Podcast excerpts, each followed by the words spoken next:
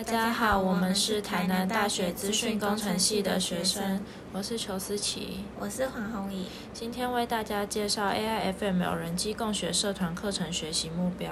会不会很困难呢？不会的，我们以学游戏操作及实际操作为主。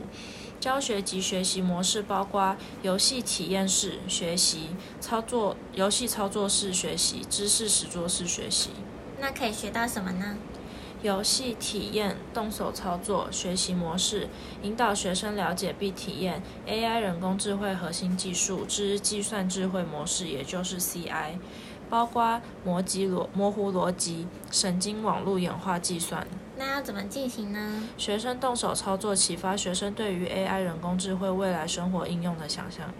实际的操作步骤有哪些呢？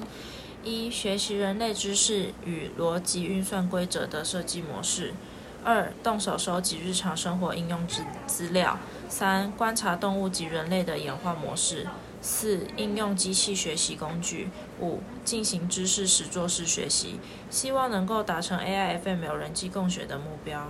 那可以举一些实际的生活例子吗？没有问题。台南大学已经和很多国家的教授共同合作，提供一些学生实作生活应用的范例。大家只要连到我们的网站，就可以来体验实际的生活应用。例如音乐欣赏，Open FMLMA；智慧口说，Open FMLIS；智慧空调，Open FMLIA；淹水预测，Open FMLFF。那我们。